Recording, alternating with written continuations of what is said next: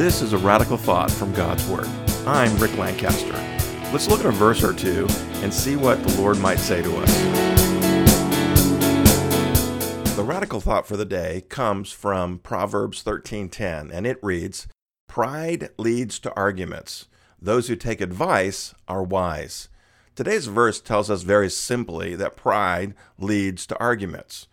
There has never been an argument that did not include pride on at least one side of the conversation. Usually it's on both sides. Pride is the fuel that keeps an argument burning. An argument is a conversation between two people or groups who have differing viewpoints. Now, not every conversation between people of differing viewpoints ends up as an argument it's possible to discuss something from two diversely opposing and different viewpoints and not argue. An argument is a conversation in which one or both parties believes they must win the conversation. It is usually filled with emotion and there's very little logic or reason being drawn into the conversation.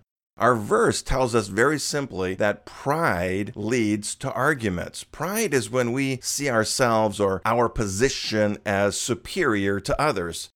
Pride is an ugly thing, and it is one of the things the Bible tells us that God hates. Not only does it tell us that he hates it, it also tells us that he resists pride. The Bible also tells us that pride precedes problems in our lives. This verse should be a warning to anyone who has a tendency to argue with others. You probably have a problem with pride. And if you have a problem with pride, then you have a problem with God. The first step to dealing with an argumentative heart is to humble yourself before God and others. The second half of a verse tells us that the wise are willing to take advice when we are discussing things with others, are we willing to learn from them? If not, then according to this verse, according to the Word of God, we are not wise. This doesn't mean that we agree with everyone who disagrees with us. That would be wrong. It just means that we are willing to learn from them. At the very least, we should be willing to learn about that person or to better understand their viewpoint, even if we don't agree with it. An argument requires two people to keep it alive. If one person refuses to argue, an argument cannot keep burning. This doesn't mean that we do not discuss things with people who have differing viewpoints or opinions than we do. Some of the most interesting and exciting conversations that I engage in are with people who disagree with me. I love the way that it challenges my mind, challenges my viewpoints, and helps me to examine the way I think on certain matters.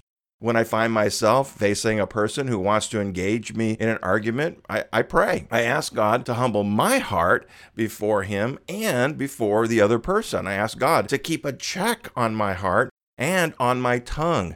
I try to keep my mind open to hearing the other side, just in case God wants to teach me something through this conversation, which I believe that He always does. Now, this is where the gift of self control is so important to us. As a young man, I learned that arguing was useless and pointless, was a waste of time. As a Christian, I learned that it is sinful. If you are around me, you'll find that I refuse to argue, but I love to talk to anyone about anything. Pray this prayer with me Jesus, teach us to love wisdom. Have a radical day with Jesus. This was a radical thought. If you enjoyed this brief message, consider subscribing to this podcast. We publish three times a week. Go to a for more information and to see other podcasts and resources by Rick Lancaster. Have a radically blessed day.